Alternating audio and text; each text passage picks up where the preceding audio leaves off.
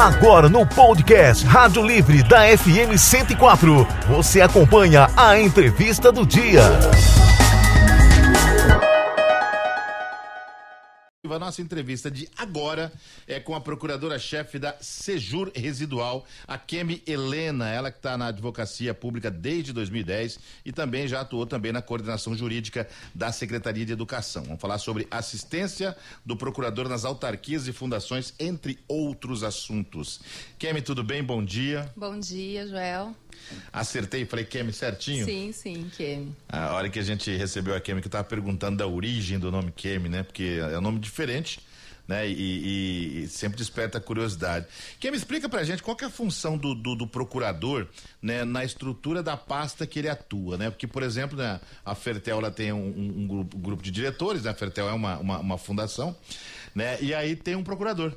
Né? Qual que é a, a, a, função? Sim, inclusive a Fertel é uma das fundações que fazem parte da coordenação jurídica da residual de entidades públicas, da qual hoje eu coordeno. A Fundesporte, por exemplo, também? Também, Fundesporte, Funditur, Jusemes, que é a junta comercial, dentre outros. Nós temos hoje 11 entidades da administração indireta que estão é, sob a coordenação dessa coordenadoria jurídica chamada residual de entidades públicas. Entendi. É, e, e, o procurador né, nessa estrutura, é, qual que é a função dele? A função é orientar o gestor para que todos os atos praticados no âmbito daquela entidade estejam de conformidade com a lei, para assegurar a maior eficiência dos atos, daquelas atribuições que são afetas à pasta. me explica para gente como o procurador ele pode auxiliar a gestão executiva na elaboração de normas, de programas de governo. O procurador ele pode auxiliar porque ele atua também na, na esfera legislativa. Ele pode auxiliar, por exemplo, o gestor a minutar um projeto de lei, a regulamentar um decreto. E nesse ponto é até importante lembrar que nós hoje ocupamos um importante espaço na consultoria legislativa, porque temos uma procuradora do Estado ali, fazendo esse papel, né, exercendo um papel muito importante no acompanhamento de todo o processo legislativo do Estado. É, e, e, a gente sempre tem, né? Eu acho que o, o gestor, né? O, a, aquele que atua, ele sempre tem essa preocupação com, com a lei, né? A gente sabe que é tudo, que é tudo muito mais, mais complexo, vou colocar assim, no Estado de, de, de um modo geral. E o procurador justamente é para que nenhuma linha seja ultrapassada, ainda que sem querer, né? Sim, é, a gente pode fazer um paralelo com a esfera privada. E na esfera privada, quando você imagina, por exemplo, uma grande empresa ela precisa ter advogados que auxiliam na condução de todas as atividades. É, uma empresa ela precisa estar de acordo com as legislações trabalhistas, porque ela contrata muitos empregados, ela precisa estar de acordo com a legislação tributária, porque precisa recolher muitos tributos, executar bons contratos, ter garantias de tudo que está sendo executado. Da mesma forma, o Estado. O Estado ele exerce uma gama diversa de atividades, ele precisa de um procurador, que é o advogado público, para orientar na condução de todas aquelas atividades do Estado.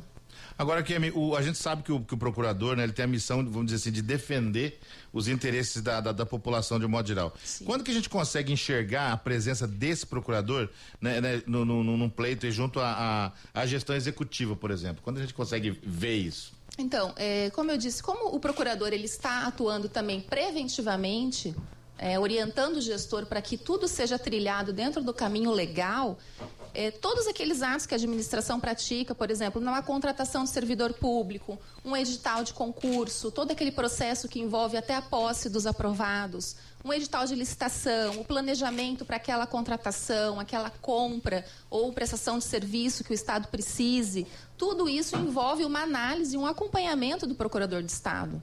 São instrumentos jurídicos que passam por uma análise do advogado público. Quais são os ganhos para o Estado e para a população? Quando, quando, há esse efetivo controle, esse acompanhamento por parte do advogado público, nós conseguimos prevenir problemas, prevenir litígios. Então, isso a gente evita a judicialização desnecessária, que o Poder Judiciário, a gente sabe, já está exacerbado com muitas demandas. E isso gera também uma maior eficiência de todos os atos que são praticados na administração.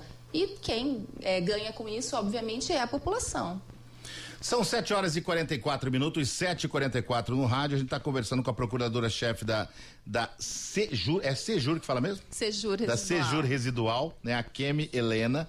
A gente vai para um rapidíssimo intervalo. Na volta, eu vou pedir para a Kemi explicar para a gente né, como é que funciona essa coordenadoria na PGE. Aliás, explicar um pouquinho para a gente dessa coisa da, da, da Procuradoria Geral também. Ela falou da importância né, de ter um procurador. Nós estamos conversando aqui, batendo um papo com a procuradora-chefe da Sejur Residual, a Kemi Helena. Helena Bo Bomor Maro. É, o, o, o me falar um negócio assim.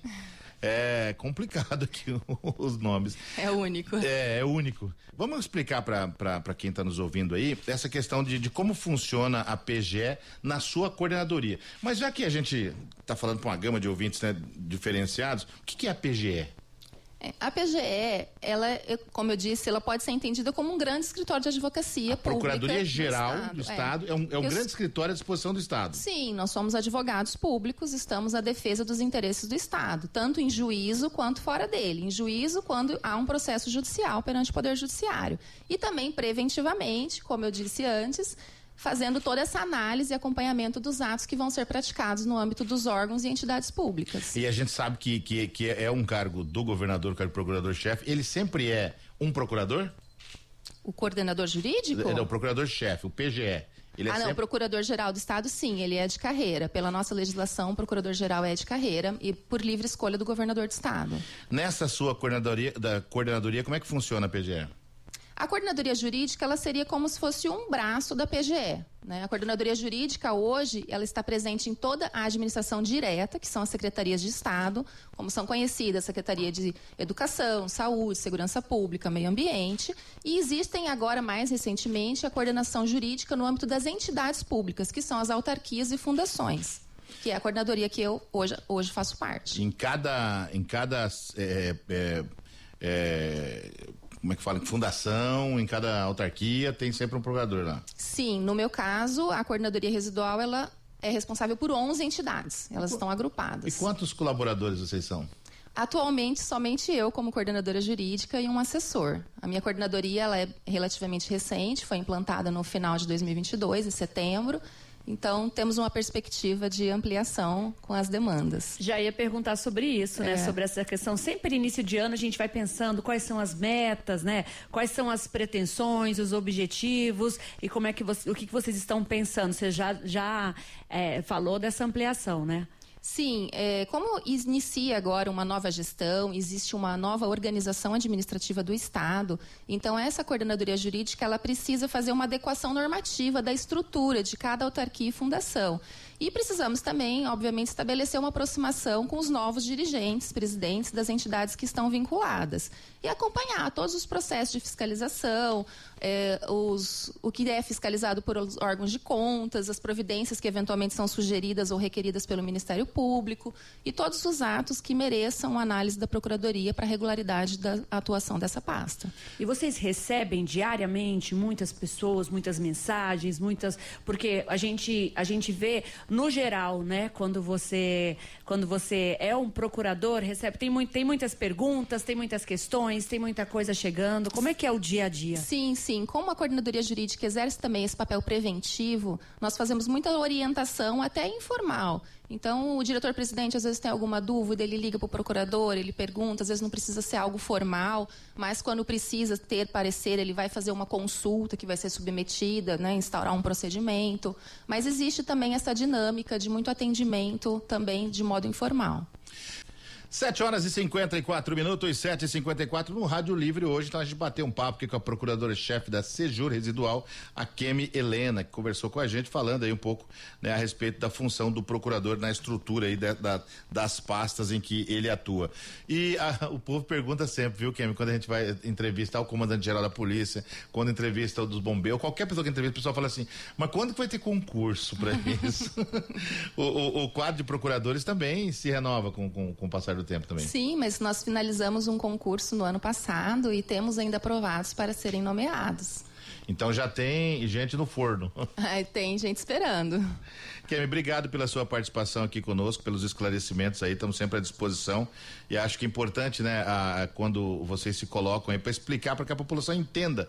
Eu falo sempre que muitas vezes a gente não entende o, o que, que a população tem à sua disposição. A população ainda procura muito pouco defensoria pública, né? Não, não entende às vezes a, a máquina. Tem até um, um programa aqui na, na Educativo que chama Máquina por Dentro, né? Mostrando um pouco dessa estrutura que está à disposição, né, da, da população de Mato Grosso do Sul. Sim, eu eu que agradeço esse espaço de poder esclarecer um pouco para a população todo esse trabalho que é desempenhado pela PGE, que é tão importante e às vezes pouco conhecido. Agradeço o espaço e foi um prazer. Você conferiu a entrevista do dia no podcast Rádio Livre da FM Educativa 104.